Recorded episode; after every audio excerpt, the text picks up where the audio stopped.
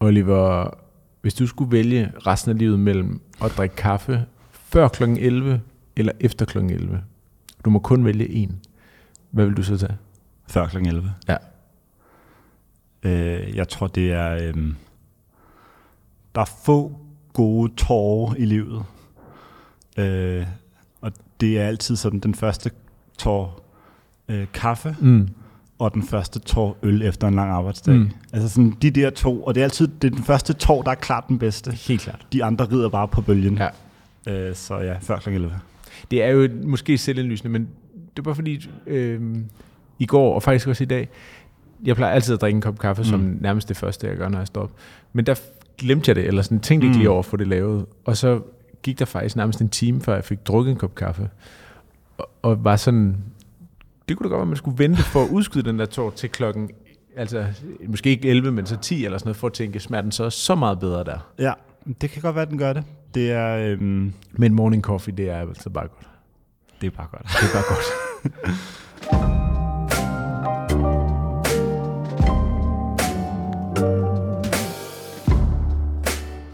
Er det ikke her, vi siger, øh, du lytter til øh, arbejdstitlen Det er det. Med mig, Oliver Ine? Og mig, Christoffer Dahi Ernst. Øh, Oliver, i dag er vi rykket ind til den meget nyåbnede øh, Another Aspect butik, Ja. som ligger i Møntergade i København. Vi har faktisk optaget i Another Aspect øh, tidligere, da den lå på Værnedamsvej, Det hvor vi med havde Martin Kongstad. Martin Kongstad Ja. som gæst, øh, og snakkede både om hans øh, arbejde og om rom, og Mhm. om at spise meget mad selvfølgelig, Mhm. spise meget ude. Øh, og nu har Another Aspect øh, revet teltpælen op og flyttet ind til Møntergade, hvor de har åbnet en butik, som er noget større og enormt smuk, og hvor der faktisk også er en lille café inde i. Ja, vi sidder i øh, baren Ja, på det, der bliver Ja. en La Cabra Coffee Ja. øh, kaffebar her den 1. april. ja det bliver den første øh, La Cabra ambassade i Danmark, som ikke ligger i Aarhus. Korrekt. Ja, Ja. Øhm, Christoffer, du er gammel nok i går til at huske, at der engang lå en øh, APC-butik herinde Ja. i Møntergade. ja. Det var dengang uh, All the Rage var Mm. de der raw denim jeans mm. fra APC, Mm. Øh, det franske øh, mærke. Ja. Det var som, det var, det blev aldrig rigtig sådan, det catchede aldrig rigtig on. Nej, jeg tror simpelthen, der foregår for mange ting i Danmark, rent tøjmæssigt, ja. Til at APC kan komme ind med savklinger på albuerne og, øh, og sætte et mærke. Havde du nogensinde sådan en periode, hvor du øhm, altså gik meget op i dit denim, i det Nej, udtræk, nej. at du havde helt rå, stive denim bukser Nej. på, aldrig vaskede dem, kom dem i fryseren, vaskede dem i havet? Nej, men jeg har haft øh, et par helt rå ja. Denim jeans, som jeg har øh, slidt bløde. Okay, Øh, men det er ikke radio. så tror jeg, at du har... Øh, Men det var ikke, fordi jeg var sådan en denim geek nej, okay. eller denim hunter. Altså, jeg var simpelthen, det var bare et par, jeg havde købt, og jeg var ikke engang klar over, da jeg havde købt dem, at det var sådan raw mm. denim. Yes. Men jeg tænkte bare, at de der er sådan rimelig stive, de skal nok bare lige gås med to dage, Ja. så bliver de bløde. Ja. Men og ni måneder senere, så, så, Så fandt du ud af, hvad det handlede man, så om. begyndte man at kunne mærke, at de var okay at have på. Ja, ja. Øhm, Christoffer, dagens emne er øhm, uskrevne regler. ja. Og da jeg begyndte lidt at skrive i min øh, noter-app øh, idéer til, øh, hvilke uskrevne regler, der blandt andet fandtes, så tænkte jeg også, og nu skal vi jo ikke tage sårene på forskud, men, men er der måske to programmer? Altså kan der være en par 20 down the line? Mm. Øh, for der er mange uskrevne regler. Ja. Det er meget at skulle øh, nå rundt om Ja. inden for øh, relativt øh, kort tid. ikke? Ja, jo mere man tænker over det, jo flere uskrevne regler er der. Og Mm. uskrevne regler er jo også en sjov størrelse, fordi man tænker ikke over uskrevne regler. Mm. Altså tit så er det jo bare ting, man gør. Mm. Altså det er god etikette at gøre noget. Det er øh, god opførsel at gøre mm. noget, og lade være med at gøre noget andet. Mm. Øh, men det er klart, at der er en masse ting, såsom øh, hvordan man hilser på hinanden, ja. øh, hvad man kan sige til et middagsselskab, mm. hvordan man ankommer til en andens hjem, øh, hvordan man gebærder sig i arbejdssituationer. Og det, noget af det med de uskrevne regler, når de står tydeligt frem, det er jo, når de stikker ud og bliver Mm. tydelige, fordi kultur mødes, eller man på anden vis øh, er tvunget til at tænke over de uskrevne regler. Har du allerede nu en uskreven regel, som du ved, at du øh, bryder? det er meget sjovt. Nej, det tror jeg ikke, jeg har, men jeg tænker, den, en stor uskreven regel for mig, det er, at hvis man er på besøg hjemme hos andre, mm. som ikke bare på sådan et kom lige forbi og, og mm. sige hej, men på sådan et middagsselskabsniveau, mm. så tager man ikke sine sko af. Mm. Og jeg har fundet ud af, at det er en stor forskel på jyder og københavner. ja. Jeg kommer selv fra Jylland, og der tager man sine sko af, ja. når man besøger folk. Men i København, der er det illeset at gøre. Mm, ja. Og min hustru er meget efter mig, øh, fordi jeg har gjort det tidligere. Det her med at tage sko af. Ah, og jeg ja. også, men nu har jeg adopteret det fuldstændig, så når vi har gæster derhjemme, eller folk derhjemme, mm. så er jeg altid den første til at råbe, når de begynder at lægge an til at tage deres sko af, når de kommer ind ah, ja. I skal bare beholde jeres sko på. De skal blive på. Ja, okay. de skal blive på. Okay. Fordi der er altså ikke... Øhm, det, det ser bare bedre ud, når man har sko på. Det gør det også.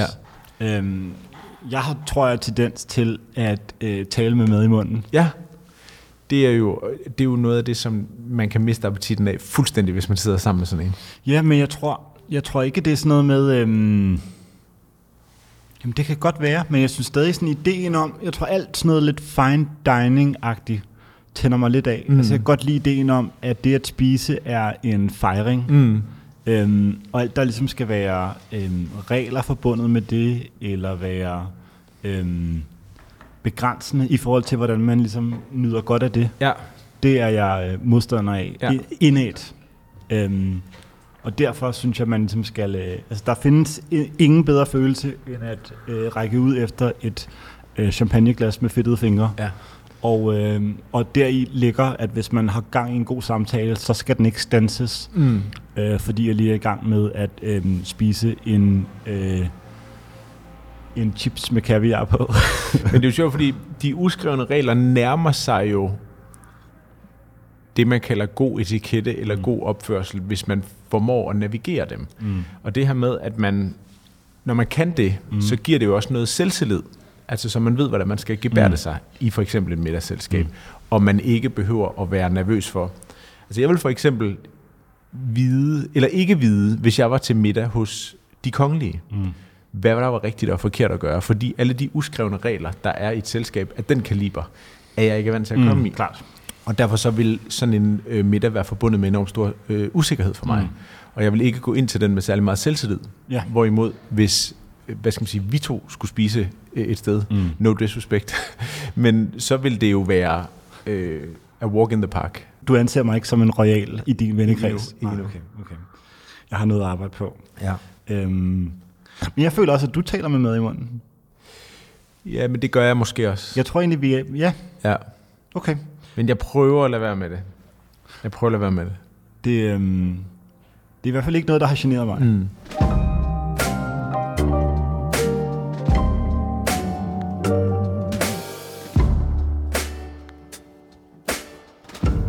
Christoffer, nu er det, øhm, nu er det ved at blive øh, forår ja. i Danmark, selvom mm. man ikke kan mærke det på den dag, hvor vi optager. Mm. Øhm, må man tale om vejret?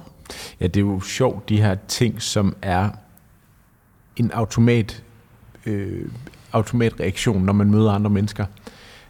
Tale om vejret øh, kan jo være nødvendigt en gang imellem, hvis der skal planlægges et eller andet. Men det kan også være en sovepude. Altså det kan være mm. noget så gudsjammerligt kedeligt mm. at tale om, at hvor er det dejligt, solen skinner, eller hvor er det mm. irriterende, at det regner eller blæser. Jeg synes, man skal prøve at minde sig selv om, at man skal tænke over emner, der kunne være mere spændende at tale om mm. end vejret.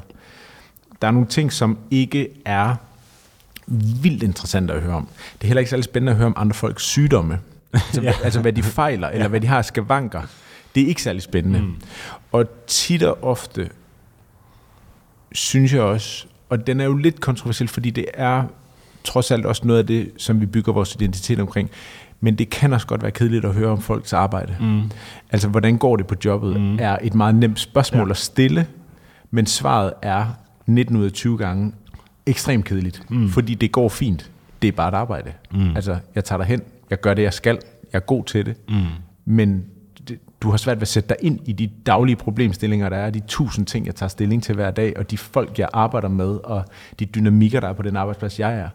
Så det bliver sådan lidt en pseudo-samtale, synes jeg. Ja, det er svært at nuancere det, for ja. hvis man skal have gang i nuancerne, så er det ikke til at forstå for udefra kommende. Præcis. Ja. Det, og derfor så synes jeg, der er, det, det er også et af de emner, hvor man skal, man skal forsøge, forsøge at komme videre fra det. Mm. Ja, helt bestemt. Så hvad siger du? Altså, må man, må man gerne tale om vejret? Altså, man kan nævne det kort, ikke? Ja. Man, kan nævne, man kan jo sige, hej Oliver, godt at se dig vidunderligt vejr i dag. Ja. Skal vi øh, nu forvente Ukrainekrigen? Ja. Ja. Der er en anden ting, som jeg har lagt Ja. mærke til som en, som en uskreven regel. Det er jo også sjovt med uskrevne regler, som man insisterer på at følge, Mm. selvom ja. andre måske ikke insisterer Ja. på at følge Ja. En af dem er jo, hvis man løber en tur, Mm.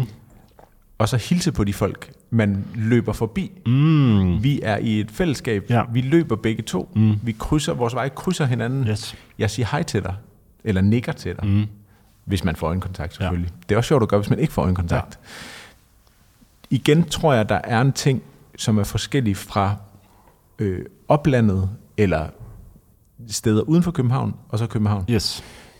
Man kan nærmest give folk så stort et chok, at de er ved at løbe i søerne, hvis du siger hej til dem Ja. en tidlig morgen Ja. rundt om søerne. Hvorimod, altså andre steder i landet, der omfavner man jo nærmest hinanden, hvis man ser en, øh, en mutual friend i løbesko. Men det kan, noget, det kan være noget med antallet af mennesker, ikke? For jo. det er rigtigt, hvis man nu øh, løber ud i en skov, Ja. Og man ser et andet menneske løbe, så vil man helt automatisk anerkende, at det andet menneske findes. Men det er som om, fordi vi er så mange mennesker inde i byen, så det- bliver det... ja. Og det- Men og det gør også- du det? Altså, Jeg prøver at hilse på alle, jeg løber forbi. Okay, fedt. Ja. Det kan jeg godt lide. Jamen, Det gør jeg, fordi jeg synes, vi er, vi er i den samme pain cave lige nu. Ja. Vi skal anerkende, at vi begge to har trådt i løbeskoene. Hvad hvis du så løber forbi den? Altså ikke løber... altså sådan det overhalende hej. ja, det er over hele Ja. hej. Der kan man jo, en ting er det overhalende hej, en anden ting er også øh, at, at lige komme med en kommentar til vedkommende. Mm, ja. Altså sådan, godt gået, eller øh, god tur, som jeg også synes har noget energi over sig. Ja, det har den også. Ja. Det, det har den også. Ja.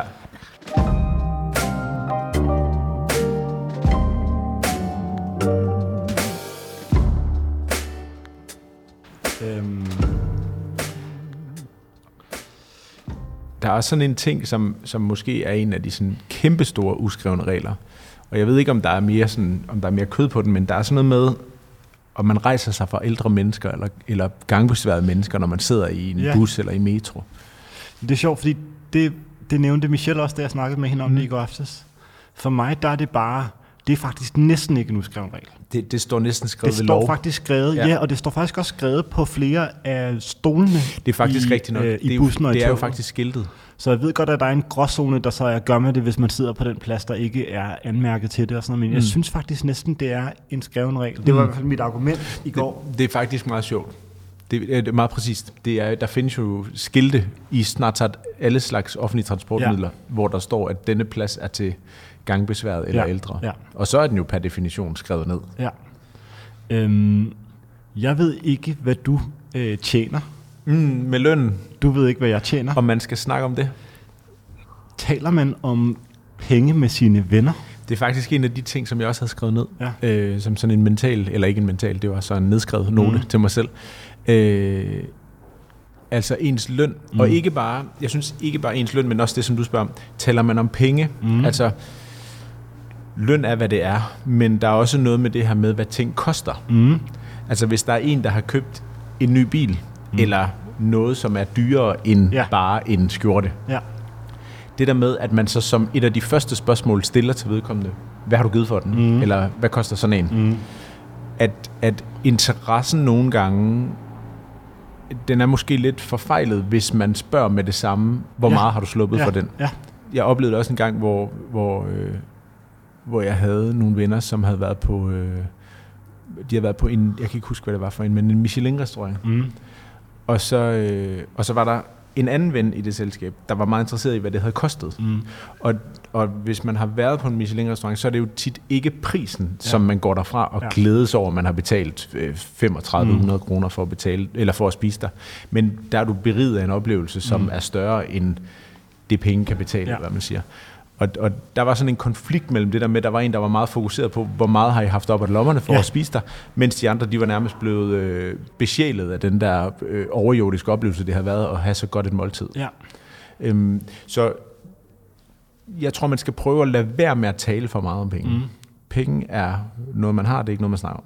Og det er jeg enig i, men jeg kan mærke, at det intuitivt øh, provokerer mig lidt. Ja. Øhm, og jeg tror, det er fordi, øhm, at det der med at være øhm, i den position, hvor man mm. ikke taler om det, mm. er, kommer lidt fra et, sådan, fra et privilegeret sted. Mm. Og derfor bliver det lidt sådan fint. Og vi skal holde, øhm, vi skal holde øhm, øh, altså murene oppe, mm. så man ikke kan se, hvor meget vi tjener. Mm. Øhm, og jeg tror sådan bare, ja, som sagt, intuitivt, så går det mig imod. Mm. Og det handler ikke om, at vi skal gå og gøre krav på, hvad vi mm. hver især tjener, men der er en frihed i, synes jeg på en eller anden måde, at sænke paraderne. Mm. Og selvfølgelig kun, hvis det er relevant. Mm. Det er ikke sådan noget her, noget, nogle fun facts. Men hvis jeg, hvis jeg synes, du har været på en lækker ferie, så mm. vil jeg ikke synes, det var mærkeligt, hvis jeg spurgte, hvad koster det mm. egentlig at bo der? Mm. Øhm, og på samme måde, sådan, øh, jeg kan også godt lide selv at være ærlig omkring det, mm. fordi jeg synes, det på en eller anden måde, det fjerner noget sådan tabu omkring det, som er sådan et... Øh, jeg, jeg er ikke så god, tror jeg, generelt til det der med, at man går og, ligesom, og holder ting hemmelige for mm. hinanden, der ikke behøver at være mm. det. Jeg kan huske, eller jeg ved, i Norge er, er lønninger jo offentlige. Mm. Altså der kan du se, hvad din nabo tjener. Ja, okay. Så det okay. er bare et register, så alle ved, hvad ja. hinanden tjener. Eller jeg tror, det er, det, det er opgivet på en måde, som alle ja. ved, hvad hinanden betaler i skat, eller mm. sådan noget. Mm. Ellers så er det også indkomsten. Men det er i hvert fald sådan, der tror jeg, at den er, det er fjernet på en helt anden måde. Ja. Det der, de der barriere, ja. som ellers måtte være mm. i andre lande. Mm. Men det er jo helt rigtigt, at det er jo... Øh, det er jo der, der tror jeg lidt, jeg går imod det, du skriver mm. Og det er altså ikke, fordi jeg går og, og, og fortæller alle mennesker, hvor meget jeg tjener. Men jeg kan mærke, at hvis folk ja. er nysgerrige, ja. så, så fortæller ja. jeg det egentlig gerne. Ja. Jeg har ikke noget stort behov for at, øh, at holde det hemmeligt. Mm. En, en anden øh, regel, som jeg også bryder mm. lidt, og som jeg... Det her er måske et meget godt eksempel på, hvordan den moderne verden også kan ændre mm. nogle af de her ting. Jeg har altid været opmærksom på, øh, når jeg gik ind i et supermarked eller en kiosk eller sådan noget, typisk steder, hvor jeg ikke nødvendigvis skal have meget kontakt med den person, der øh, betjener mig, så har jeg stadig altid lige taget hovedtelefonerne ud. Ja. Men som tiden er gået, så er det blevet mere og mere normalt for mig bare at trykke pause på min AirPods, så frem til hvis personen, altså så jeg hører ikke noget imens. Nej. Jeg er, jeg er stadig i relationen. Yes. Øhm, og jeg kan høre, hvad de siger, og jeg kan, hvis de spørger, om jeg vil have en bong, så svarer jeg på det. Så det er ikke fordi, jeg ignorerer, at der sidder et menneske foran mig. Men jeg er kommet dertil, hvor jeg tænker, at de forstår godt, mm. at jeg kan godt have høre, altså, høretelefoner i, mm. og stadig være til stede. Mm. Men det, det er stadig noget, der sidder lidt i baghovedet på mig. Yes. Jeg er meget enig, ja. og jeg synes, det er så dårligt et look mm. at stå med øh, høretelefoner i, mens du bliver ekspederet mm. af en øh, stakkels ungarbejder ja, ja. nede i det, som der snart er fortid i Irma. Ikke? altså sådan, jeg, jeg gjorde det nemlig i går, mm. hvor jeg af en eller anden grund sådan havde hænderne fulde og skulle ja. pakke to indkøbsposer. Og, og der havde jeg begge de der i og hørte øh, en podcast, og synes egentlig, at den var lav nok til, at jeg godt kunne mm. høre, hvad øh, hun sagde, hende der sad i kassen. Men så spurgte hun om et eller andet, som ikke var, vil du have din bong ja. og, så, og så var jeg sådan, hvad? Og så måtte jeg tage den ud, og det er så, det er så, arrogant, det er så arrogant, at der ja. sidder en og betjener dig, og du kan ikke engang lytte på, hvad vedkommende siger, yes. fordi du skal høre en eller anden åndssvag podcast. Ja. Øhm, og jeg har også bemærket, at apropos det her med, at ting de er skrevet, at der er mange unge mennesker, og det er jo altid ungdom, der er galt på den, mm. som, som kan være sammen flere i en gruppe, men hvor de så går rundt med AirPods mm. i ørerne. Yes. Der er jeg stadigvæk for gammel til at forstå den relation eller den energi, der ligger i den mm. gruppe, når de gør det. Jeg har bestemt også set det. Ja. Øhm, jeg ved ikke, om der også er et statussymbol i det. Det kan godt være, at de hvide AirPods, det er bare et statussymbol. Det er blevet et look. Ja. Øhm. Når man snakker om uskrevne regler, så er det jo også interessant at kigge på øh, apropos det, jeg sagde i starten med, at uskrevne regler tit bliver tydelige, når kulturer de mødes, mm. eller folk, som har forskellige opfattelser af, hvordan tingene hænger sammen, de, de, øh, de går i clinch med hinanden. Og det bliver jo særligt tydeligt, når man rejser, altså når man er i udlandet, hvor for eksempel en af de kæmpestore uskrevne regler, der nærmest er så stor en uskreven regel, at det er en regel, med at give drikkepenge i USA. Mm. Altså det er jo, øh, jeg tror ikke, det står skrevet nogen steder, at man skal gøre mm. det, men man gør det mm. altid. Øh, altså ja. i alle servicefag. Ja. Og, øh, og det er sådan en af de ting, hvor man, hvor man har det som en... Det, altså det er måske en af de største uskrevne regler i verden, ja. som stadigvæk kan være svære for folk, der ikke kommer fra USA at forstå, eller i hvert fald fra lande, hvor man ikke giver drikkepenge at forstå. Der er en anden, øh, der er en anden som vi også har grinet af nogle gange øh, her på podcast. Det her med, at man i Italien også drikker espresso efter maden. Altså ikke bare mm. til desserten, Yes. men efter eftermaden, som Ja. det aller, aller sidste sorte punktum efter en middag. Ja. Det er jo også sådan en uskreven regel, der ikke står skrevet nogen steder, og det er ikke en del af verdensaflisten, men det er, øh, det er bestemt et sted, hvor man kan komme galt afsted. Man kan næsten, og jeg er glad for, at du bringer det op, man kan næsten ikke nævne øh, uskrevne regler og mad, uden at pege på Italien. Mm. Og er det ikke også rigtigt, og nu skal vi ikke, øh, vi nævner ingen navne, men, men at, kan det ikke passe, at du engang har været til en middag? Jo, jo, jeg er Med- blevet totalt i rettesat af en italiener, fordi jeg bestilte øh, espresso til desserten. Ja. Han var bare sådan, hvad laver du? Ja, Ja.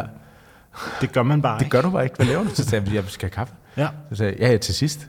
det skal du have bagefter. I den grad. Og jeg vil 100% have gjort det samme. Mm. Øhm, og jeg kender det jo også godt fra, at man selv er i Italien mm. og siger, at jeg behøver ikke et stykke kød mm. efter min pasta. Præcis. Men det er jo at forbryde sig på reglerne. Ja, det er det. Men jeg vil så sige, jeg synes, at der synes jeg også, at forstokket som italienerne nu kan Mm. være, så synes jeg også, at de har imødekommet resten af verden til, at det er okay Ja. at gå lidt på opdagelse i menuen, og ikke køre Ja. en uh, primi og secondi og så videre. Det tror jeg, du har fuldstændig ret i. Ja. Apropos det der med at være ude at spise. Mm. Øhm, noget, jeg har lidt en aversion imod, nu bliver det meget specifikt, men det er, hvis vi sidder en gruppe mennesker og hygger os, øhm, og det kan også være hjemme, der må ikke være nogen, der siger, ej, hvor vi hygger os. Altså, det suger alting ud af lokalet. Eller hvis man løber en tur, og man undervejs siger, ej, sikke en fed tur, så får jeg det også rigtig svært. Det der med, ej, hvor- det er meget sådan, det er meget sådan kvinder, der er til polterappen. Okay. der har den energi. Jeg har aldrig været til polterappen med kvinder. Men Men det har jeg jo heller Nej, ikke. nej. Men jeg ser, hver gang jeg ser sådan et selskab, Ja. ja. så, så jo mere man siger, ej hvor vi hygger os, jo, jo, altså det er jo omvendt Ja. eksponentielt med, Yes. at jo mindre hygger man sig ja, faktisk. Ja. Men, det- ja, men det der med løbeturen, det... Jeg var ude at cykle med nogle venner, vi var en gruppe af seks, Ja. ja. der var ude at cykle i lørdags. Og, og der var flere af dem, jeg Ja. ja. gjorde det ikke selv, men jeg kunne sagtens have gjort det, der bare udbrød, nej, hvor er det en fed tur, vi kører på nu. Men det var det også. Men Ja. ja. der var ligesom bare behov for, at det blev Okay. understreget. Det blev sagt. Ja.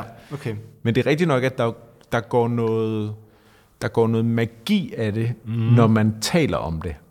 Ja, Eller når man i tale sætter det. og især i nuet, altså ja. Jeg har det bedre med bagefter, men ja. Det var en fed tur. Ja. Det kan jeg sagtens leve ja. Med, men når det bliver sagt i øjeblikket, ja. Så føler jeg lidt, at jeg bliver en, øhm, Men det er jo lidt en... en skakbrik i er deres sjovt, hyggespil. Det er jo lidt en...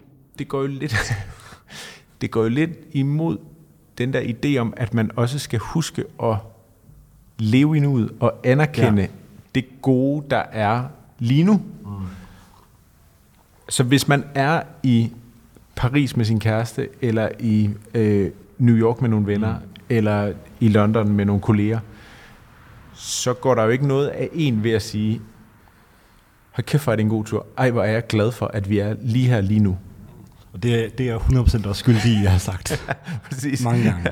Du, der er Michelle i Paris, hvor du slet ikke vil kommentere, hvor- hvordan turen foregår lige Hold nu. kæft. Vi skal ikke snakke om den her tur. Ja. Vi kan snakke om det bagefter.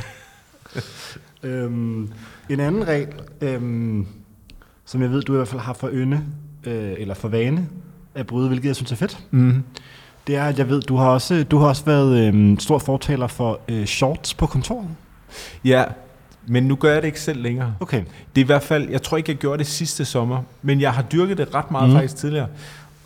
Jeg kan huske, var det ikke JP Jyllandsposten, der skrev, Jo. hvor der var en chefredaktør eller direktionsmedlem, der skrev rundt, at, at man skulle lige huske, at man var på arbejde, Det var og der, man skulle klæde sig ordentligt. eller jeg kan ikke huske, hvor det var. Ja. Jeg tror, det var Jyllandsposten. ja. Okay. Og hvor der jo, hvor der jo straks kommer en, en øh, latterliggørelse, Mm. og en, øh, der er fandme ikke nogen, der skal bestemme, mm. hvad Mm. jeg har på. Men jo ældre jeg bliver, jo mere synes jeg også, man skylder sine omgivelser at klæde sig nogenlunde pænt på Mm. i arbejdssituationer. Mm. Man kan så diskutere, hvor meget man er forpligtet til at gøre det, når man har fri. Mm. Der er en balance mellem, når man har fri og, og ligesom er på landet eller på ferie. Altså ja. sådan fri-fri. Mm. Men hvis det er en torsdag eftermiddag i maj måned, hvor det er 20 grader, og du kommer hjem fra arbejde, så er det klart, du kan godt hoppe i et par shorts, men du behøver ikke at gøre det. Altså, mm. du kan også bare have et par lange bukser på mm. resten af dagen. Men det er klart, der er noget enormt befriende ved at have shorts på, og jeg elsker at gå i shorts. Øh, fordi hvis man først engang har haft et par lange bukser på, mens det har været for varmt, så er det jo nærmest en, en kvælende fornemmelse. Ikke? Ja. Men jeg, jeg går mindre og mindre i shorts i sådan mere seriøse sammenhæng. Men hvis jeg må tillade mig at skære lidt ind til benet her, mm. så vil jeg sige, at der hvor jeg netop synes, at latterliggørelsen kommer fra, og måske også med rette, mm. det er, at det er jo en uskreven regel, mm. at man skal klæde sig ordentligt på. Mm. Og det sekund, du forsøger at diktere det, så virker det anmasende. Det er spot on. Og man håber jo altid som arbejdsgiver, eller ja. som øh, ja. en person, der har ansvaret for andre mennesker, at de lever op til det ansvar, der også er i det. Yes. Men det sekund, man ligesom fratager dem ansvaret for mm. selv at kunne træffe beslutningen, mm. og sige, I skal have ryddet op på jeres bord. I må ikke spise foran jeres computer. I skal have shorts på. Det er jo der, hvor man faktisk forbryder sig på det, som jo er den uskrevne regel, som jo er alle de ting, vi er enige om, som vi netop ikke har lovgivet os ud fra. Ikke? Mm. Og derfor er det nok sådan en regel, der bedst skal være udskrevet. Mm. Og ja, hvis man vil have shorts på, så må man jo nok rettere sige, at det så det rigtige menneske, vi har hyret. Mm. Hvis vedkommende ikke ved, at når der er møde med Danske Bank, så har man selvfølgelig ikke sine trekvart øh, piratbukser på. Ja, der er et fantastisk billede, apropos det her. Af, øh, der er et øh, kreativt bureau, som hedder Us2, mm. som er et af de bedste sådan, kreative bureauer i verden, mm. som har kontor både i Malmø og London mm. og New York osv. Og en af deres founders, han hedder Matt Miller, som har været, han har galopperende ADHD mm. og har været sådan ultraløber og mm. har haft alt muligt kørende for sig ved siden af det der bureau, samtidig med at han bare har skubbet grænserne for, hvordan man kan agere som et kreativt mm. bureau. De har også lavet computerspil. Det var dem, der lavede Monument Valley, okay. hvis du kan huske det, som var blevet en kæmpe succes for dem, og som ligesom lagde hele deres forretning om. Okay. Der er et fantastisk fotografi, hvor Tim Cook er på ja. besøg på deres kontor, okay. altså øh, CEO for Apple, ja. som måske er en af de sådan, hvad skal man sige, største erhvervsmænd i verden. Mm. Og Tim Cook sidder jo sådan rimelig formelt klædt, mens ham der Mills, som han hedder, Matt Miller, han sidder i et par øh, Nike, sådan, jeg tror det var dengang, der var de der Flyknit sneakers. Ja, ja. Et par Nike sneakers, et par shorts, som bare et par korte løbeshorts. Yes, de der 5 inch. Ja, ja. og så en t-shirt og en kasket. Fedt. Og han er, han er en af de sådan, største øh, kreative hoveder i verden, mm. og Tim Cook er en af de sådan, største erhvervsmæssige yes. ledere i verden. Og der synes jeg også bare, der er noget fedt i, at de møder hinanden, respekterer hinanden, og yes. de sidder og kigger, kigger på en skærm og har det grinerne over et eller andet. Ja. Altså, jeg tror, de sidder og kigger på Monument Valley. Yes. Og, og det er jo også bare sjovt, at man forventer jo heller ikke, at ham der, Matt Miller, han iklæder sig jakkesæt og slips, bare fordi Tim Cook kommer på Klart. besøg, fordi det er ikke det, Tim Cook han gerne vil have. Yes, 100%. Øh, så der ligger også et eller andet i at bevare sit identitet, men det kræver så også, at at dit talent udskriver, øh, udskriver checks, som din øh, arbejdsindsats kan ja. cashe ind, ikke? Ja, ja. ja, og jeg tror altid, jeg tror, vi er ved at komme imod en pointe, som jeg ikke vil afsløre nu, for den synes jeg skal komme til sidst. Men mm. der er jo ligesom en, en gylden regel for uskrevne regler. Øhm, men apropos Tim, Tim Cook, nu mm. inspirerer du mig bare mm. lige. Øhm, en anden, det er måske lidt et stretch, jeg kalder det en uskreven regel, men det er jo det der med at huske folks navne. Mm. Og der er jo et gammelt klip, hvor Donald Trump sidder til en presse øh, hvad hedder sådan noget? Middag? Nej, men Nå, presse launch. Konference? Pressekonference ja. med Tim Cook, hvor de, jeg tror, de taler om, øh, om, øh, om arbejdspladser i USA. Mm. Så, så der siger han bare, thank you Tim Apple. Fordi han jo som sagt øh, kører den virksomhed, der hedder Apple, men han har bare tænkt, at han hedder også bare Apple til efternavn. Øhm, og det er noget, øhm, som jeg også er rigtig dårlig til. Altså jeg, jeg er enormt øh, opmærksom på, man kan gå ind på YouTube lige og grave det klip frem i øvrigt. Øhm, og sige, hvad, hvad gør man, når Donald Trump kalder ind for Tim Apple? Nå, men jeg har tit en ting, hvor jeg, øh, når jeg skal møde mange mennesker, går mm. jeg, altså jeg koncentrerer mig faktisk for meget om mm. at, at kigge i øjnene, mm.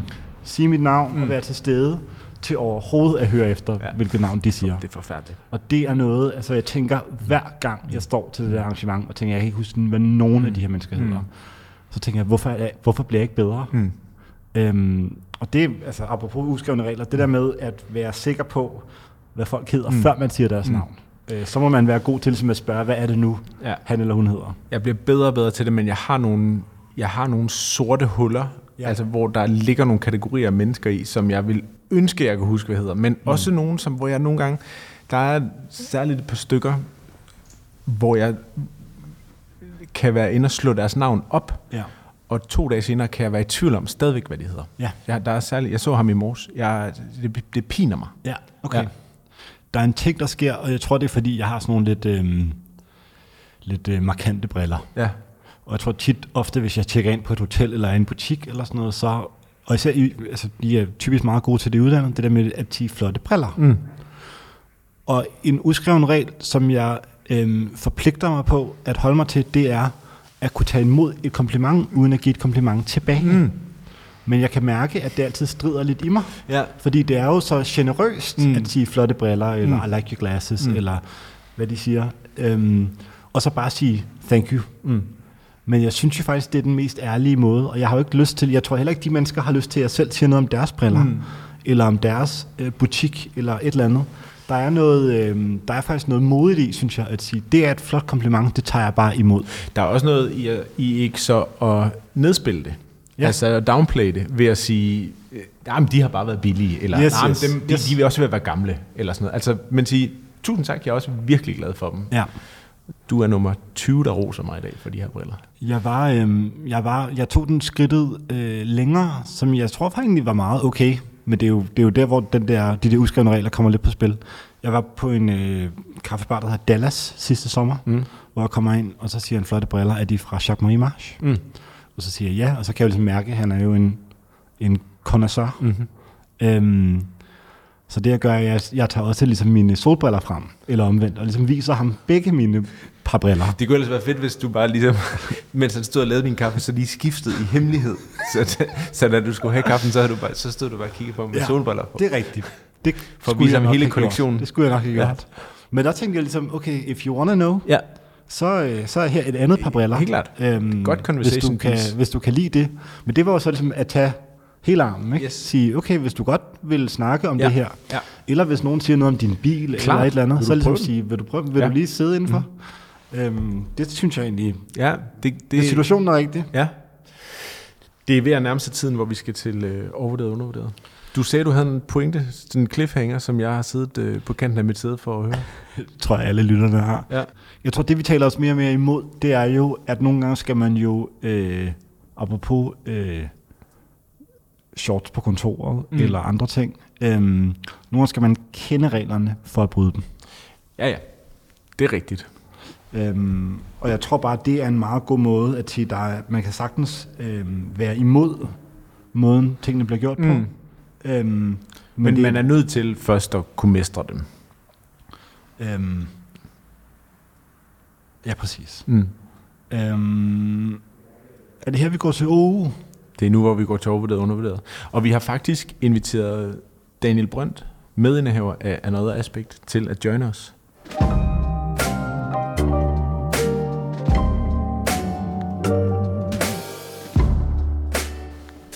Det er blevet tid til overvurderet undervurderet, og vi har lige shanghajet dig, Daniel Brønt, Yes. medindehaver af Another Aspect, til at join os i den her Mhm. lille session.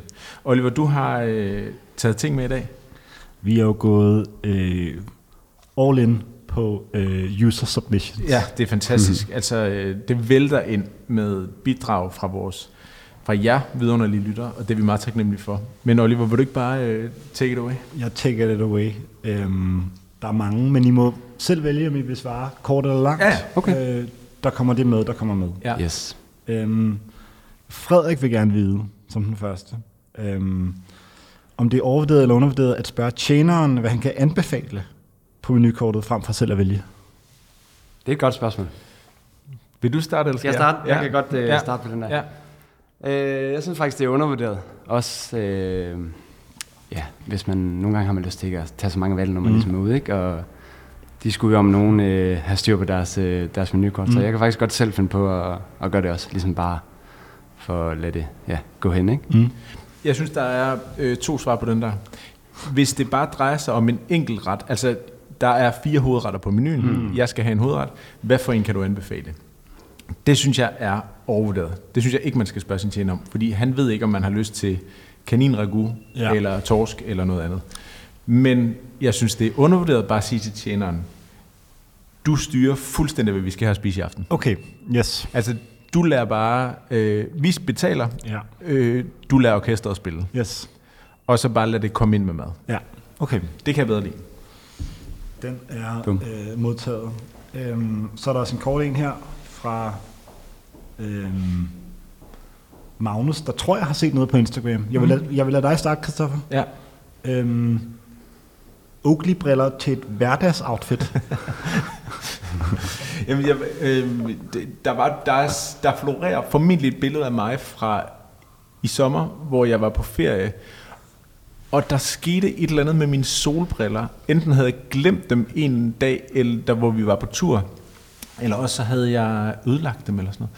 Men jeg lånte i hvert fald min svors mm. Oakley-briller, som er sådan nogle cykelbriller, mm. altså lynhurtige cykelbriller, og gik rundt i mit almindelige ferietøj, Ja. iført meget, meget hurtige briller. Jeg synes, det ser meget sjovt ud, og det ser meget sådan friskt ud, men det it's not for me. Altså, det er ikke til mig. Jeg synes, det er overvurderet. Jeg synes også, det er overvurderet. Jeg synes, det bliver sådan lidt for meget The Office på Ja. en eller anden måde, Ja. og øh, mellemlederen, der ligesom Ja. øh, Ja. forsøger at være med på øh, Ja. nogle noder, ikke? Okay. Ja, men jeg har bemærket, at mange af de af, altså, af modebutikkerne, hvis man kan kalde det det, altså de der multibrand stores, de begynder at købe Oakley hjem, altså for at kunne sælge det mm. side Ja. om side med, med, med klassiske modebrands. Ja, okay. Det er blevet en ting. Ja, det er helt klart blevet Ja, ja, ting, men jeg det synes, det. det er overvurderet. Enig. Øhm, så er der en, og jeg kan næsten ikke forestille mig øh, to mennesker, der er bedre til at svare på den her, end, øh, Nå. end, end jeg tror. Der er faktisk mange gode til jer to i dag, så det er som om øh, synergien, er, os. synergien er rigtig i hvert fald. Øhm, sorte gummisko. Er det overvurderet eller undervurderet? Vil du starte på den? Det kan jeg sagtens. Altså, vi mener helt sorte, all black, sort opper og sort sol. Ja, det er Mikkel, der gerne vil vide det, skal ja. Ja. jeg lige øh, notere mig. Men, øh, men altså, det, det er bare det, der står. Ja, klart. Jeg har et par sorte Hoka øh, sko, som, er, som har den der meget, meget høje sål, som jeg er enormt glad for. Altså de, og de er kulsorte. Mm. Altså, der er ikke et hvidt element på dem. Mm. Dem kan jeg godt lide. Øhm, men det, er- det er faktisk et ret godt spørgsmål. Jeg, jeg synes, de, dem er jeg glad for, men jeg vil for eksempel aldrig købe et par sorte Common Projects, Mm. Hvor der vil jeg altid købe dem i hvide, mm. eller måske en, en hvid øh, sål, og så en eller anden lille, lidt farvet op. Mm. Men jeg vil aldrig nogensinde købe de der helt sorte Common Projects. Øhm, så, så jeg tror, jeg vil sige, det er få sko, der kan klare ja. at være 100% sorte. Og, og langt de fleste kan ikke klare det. Ja. Der er den grund, vil jeg sige, det er, øh, det er overvurderet. ja. Jeg tror, jeg vil være øh, enig i det der. Jeg tror også, sort, jeg er ikke selv en meget... Øh, Mm. Jeg går ikke så meget sort. Mm. Mm. Jeg har heller ikke så mange sorte sko. Mm. Så helt sort vil også være, øh, være helt forkert for mig, ikke? Altså, det var sorte sneakers, Det ikke? er sorte sneakers, ikke? Det er ikke sorte lædersko, han Ja, spurgte ja, det er sorte Nej, sneakers. ja, okay, klart. Ja, Lædersko er noget helt andet. Lædersko, det er en helt anden øh, genre. Sorte Ja. sneakers, det, øh, den er overvurderet for Ja. mig. Fuldstændig. Nu kan man jo tale om, vi har jo lige snakket om, øh, om øh, uskrevne regler. Det er klart, der er jo folk, der kan bryde mm. stilregler mm. og se virkelig godt ud. Mm. Øhm, om det er sådan noget Gianni Agnelli, der har øh, uret uden på øhm, Skjortemanchetten. skjortemanchetten og sådan noget. Det kan jo lade sig gøre. Mm. Og på samme måde synes jeg også godt, at man kan have øh, jeans på til øh, skjorte, slips og habitjakke, mm. og det ser fedt ud. Mm. Men for de fleste Mm. er det et look, som jeg ikke synes holder. Og Jeg kan huske dengang uh, Glenn O'Brien skrev uh, The Style Guy, um, klummen i GQ Magazine, der sagde han ligesom, at der er for mange, der ligner nogen, der bare, altså når de tager jeans på til deres uh, habit, um, så ligner de nogen, der ligesom har spildt kaffe ud over deres uh, habitbukser om morgenen, og så bare måtte finde på noget i sidste øjeblik.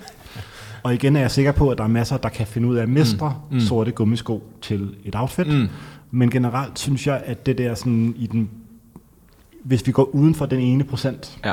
Hmm. så har sorte gummisko det med at ligne folk, der gerne vil gå i sorte øh, lædersko, Ja. men som vælger komforten Men til. som har præcis, dårlig ryg. ja. Ja. Ja. Og der synes jeg ligesom, der må man commit to the bit. ja. Klart. Øh, Så må man bide det i sig, ikke? og Jo. derfor synes jeg, at øh, Ja. bare lige for at være med på den Så her, du er med på bølgen? at sorte gummisko er så vanvittigt overvurderet. Ja. Øhm, så er der øh, øh, Daniel, sidste, jeg tror det var lidt tidligt på sommeren, der var vi inde, og, mig og min kæreste var inde og besøge jer Mm. i jeres gamle butik på Vandrupsvej. Og der havde du en masse gode tips til øh, Pulje, hvor vi tog til. Ja. Øh, oppe det ligger, øh, det var ikke en storbyferie, men Markus vil gerne vide, om storbyferie er overvurderet eller undervurderet. Og her tror jeg, at vi skal tænke i sommerperioden. I sommerperioden. Ja. Det bliver ja. Ja. der nødt til at være, Ja. tror jeg. Ja. Mm, jeg kan godt starte på den. Ja. Øh,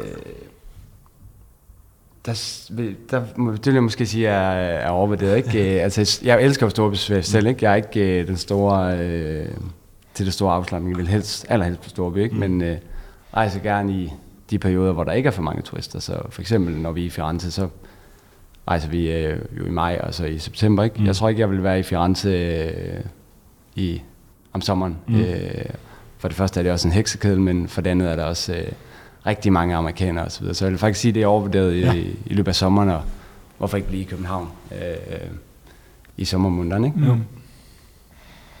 Men det, det, er faktisk det er et virkelig godt spørgsmål. Mm. Jeg vil sige, der er nogle ting, der skal være på plads for, at den store ferie om sommeren kan være god. Man skal bo på et hotel, hvor der er en pool. Eller så skal det være en storby, hvor der er en strand. Mm. Eller mulighed for at bade. Altså København vil jeg godt kunne tage til, hvis jeg ikke boede her selv. Mm. Og have en god storbyferie om sommeren. Fordi der kan man bade over det hele. Ja. Det kan man i en del forskellige byer.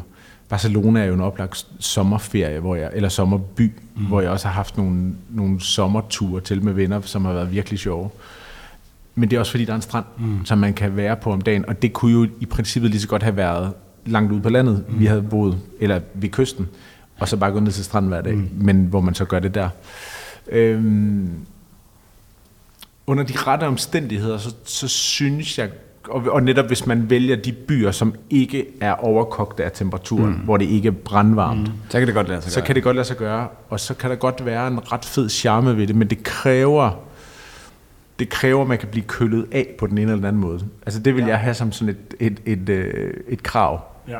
for at det skal kunne lykkes. Øhm, Men, men, men jamen, jeg tror, jeg bliver nødt til at sige, altså rejse til store byer de 10 andre måneder om året, Ja. og, så, og så tage ud på landet eller til kysten de to sommermåneder, mm. hvor, hvor du har lyst til at være ved kysten, og hvor der rent faktisk sker noget ved kysten. øhm, Daniel, jeg var ret fascineret. Du fortalte mig det bare i korte vendinger, men om den øh, tur til Italien, I havde sidste Ja. sommer, hvor jeg tror, øh, var I i syv byer på syv dage? Seks byer på øh, seks dage, Ja. tror jeg det endte med Ja. at være. Vi fløj ligesom til, øh, til Rom, så lavede vi faktisk en bil, så kørte vi ned til, så havde vi lige en overnatning i Napoli. Øh, det blev også meget, øh, meget på landevejen, ikke? Det Ja. ja. italienske landevej. Så kørte vi til Amalfi, fra Amalfi til Puglia, Mm. og så var vi vel der en 3-4 dage eller sådan noget, og så tilbage til Rom faktisk. øh. Okay. Så det var meget, øh, meget kørende, ikke? men det var faktisk en meget øh, sjov måde ligesom at opdage. øh, Men der bliver det også et element i ferien i sig selv Præcis. at være på Ja. ja. autostrada. Yes, præcis. Ja. Ja. ja. Men jeg gad godt, at vi måske havde været lidt bedre til at ligesom bare tage en afvej på en eller anden måde, og så Ja. ja. svinge ind, og så, ligesom, så er det her, vi ligesom er, mm. og så prøver vi at, Ja, at være der, ikke? Ja. det lyder meget... Øhm, Jeg skulle nok lige have haft et par dage mere dernede, før det, før det gav rigtig mening. ja, okay. Så er det prøvet. Så er det prøvet, ikke? Nu har vi testet det. Øh, en sidste for i dag. Øhm, det er en kort en af slagsen. Peter vil gerne vide om... Altså, han, han, altså, der er egentlig ikke noget spørgsmål, men det er bare logoer. Logoer, Logo? Ja, okay. Spændende. det, det er jo ret sjovt. Øh, jeg føler, logoer er sådan in and out of fashion med kortere og kortere intervaller. Mm. Men det er et virkelig godt spørgsmål. Jeg tænker lige om, jeg, jeg tror ikke, jeg har så meget tøj, hvis overhovedet noget, hvor logoerne er synlige. Øh, men det er jo, det, logoer er jo sjove, fordi man, man bekender kulør, og man, man skriver sig ind i en eller anden form for stammefortælling om, mm. at man tilhører noget, eller signalerer mm. noget, eller gerne vil være med i en klub eller et fællesskab. Mm. Altså det, det, det et af de store logoer, som sådan som man ser, altså som, hvis vi går uden for døren nu, vil vi kunne finde det inden for øh, øh, 10 minutter. Det er jo, altså, det er jo Ralph Lauren logoet. Mm. Som man kan sige en masse om, både positivt og negativt og sådan noget. Der er en masse historie til det, som er fuldstændig fascinerende. Øhm, andre logoer, som, er sådan, som man også vil kunne se nu, sådan noget, altså Moncler-logoet på jakken, på, på ærmet, Stone Island-logoet, mm. som jo også har, altså det der badge, som har sådan en, sin helt egen historie, også i forhold til, til huliganisme og til, der kan man i den grad tale om stammekultur og tilhørsforhold. Der er også noget meget sjovt over fodboldklub-logoer, mm. altså noget med, med tilhørsforhold til på den måde at vise det det er jo en, det er jo en meget sjov måde at, at tilkendegive, at man gerne vil identificeres som en, eller som noget, der tilhører noget andet. Øhm, uden at skulle sige det højt, men at man ligesom bare kommer i en Lacoste polo, eller hvad det er. Mm. Øh, Prada-logoet ser man jo også rigtig, rigtig mange steder efterhånden, fordi de også de bruger den der trekant. Mm. Øhm, fordi jeg ikke selv går... Altså Nike-logoet er jo genialt. Ja. Mm. Jeg går ikke særlig meget med ting, hvor der er logoer på. Mit, mit sportstøj, altså sportstøj har jo næsten altid logoer på mm. sig. Og der, der bekender man jo kulør og siger, checks over stripes, mm. eller øh, om man cykler i Rafa eller Panomal-tøj, eller om man løber i New Balance, eller Asics, eller Nike, eller hvad ved jeg, sko. Øhm, og logoer på sko er jo meget tydelige tit, ikke? Altså mm. hvis det er sneakers. Jeg væver lidt omkring det her. Jeg tror, jeg synes, logoer på tøj er overvurderet. Primært fordi min egen garderobe består 98% af tøj, mm. der ikke har logoer på ja. sig. Altså synlige logoer. Mm. Så jeg tror, logoer er overvurderet. Men jeg, jeg, jeg, jeg respekterer logoer. Jeg elsker logoer. øh, jeg, jeg, jeg anerkender logoer, og jeg, jeg elsker labels. Mm. Altså, jeg elsker labels. Jeg tror måske også, Daniel lige har lavet en jakke i Harry's Tweet, mm. hvor, I har, hvor der er, og jeg har også en derhjemme, som ikke er fra Another Aspect, men som er fra, den, det er faktisk en uh, vintage jakke, men hvor der er sådan en kæmpe, det, altså man kan sikkert finde den, hvis man kigger på jeres hjemmeside og søger, og søger efter det. Der er sådan en kæmpe Harry, Harry Street logo inde i habitjakken, mm. altså i, på indersiden. Ja. Et fantastisk logo, eller et fantastisk label. Mm. Og jeg er en sokker for det der. Mm. Og jeg synes også, at Oliver, du havde et uh, Jill Sander tørklæde mm. på i dag, som, også, som har et kæmpe stort logo, og jeg mm. elsker det logo. Mm. Jeg synes, det er så smukt. Jeg har selv et Drakes halsterklæde på i dag, jeg kan vildt godt lide mm. deres logo også. Øhm, eller deres label mm. og deres logo. Mm. Men, men jeg synes, det med at have for tydelige logoer på det tøj, man går i, det, det tror jeg, jeg synes er overvurderet. Mm.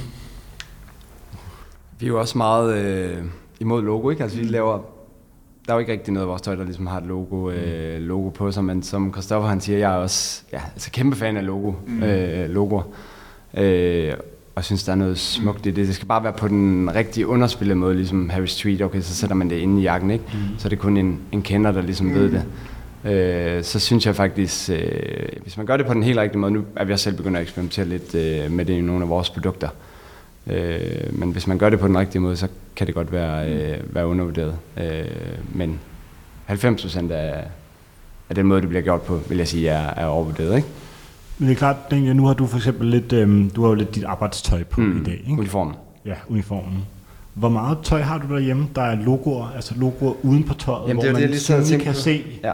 Og sko er måske lidt sin egen jeg, ting, fordi jeg der tror er mere, mange, øh, altså så er det sådan noget merchandise, ja. hvor jeg ligesom dykker dybt i, ja. i logoer, ikke? Øh, hvor det ikke nødvendigvis er, er tøjbrands, mm. men mere, øh, det er måske et museum, det kan være ja, alt muligt andet, ikke? Mm. Og så selvfølgelig sko øh, har man oftest et par, hvor der er noget logo. Men det er sjovt, fordi der er jo nogle, der er jo nogle items, som, som nærmest er så, øh, jeg vil ikke sige grimme, men så, hvor æstetikken er så anderledes, men hvor et logo kan være med til at gøre det cool mm. på en eller anden måde.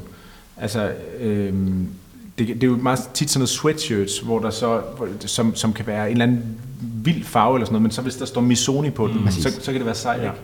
Ja. Så, øh, og, og der kan også, altså Prada igen, som med den der røde streg, altså ja. kan også være med til at gøre det cool. Øhm, men, men, for eksempel, men sådan noget logomani, som sådan noget Louis Vuitton. Ja. Øh, men igen, altså... Det er til en vis... Øh, det, det, fordi min, min hustru har også haft en, en sådan Louis Vuitton weekend bag mm. i 30 år, tror jeg, hun har haft den.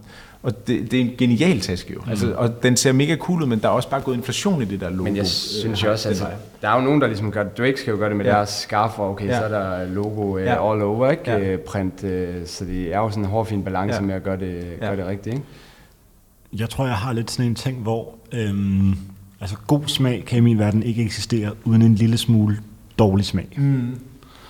Og der synes jeg, at sådan noget... Øhm, nu taler jeg selvfølgelig også bare fra mit eget perspektiv. Jeg, jeg har også sådan nogle altså Louis Vuitton øhm, weekendtasker, Mm.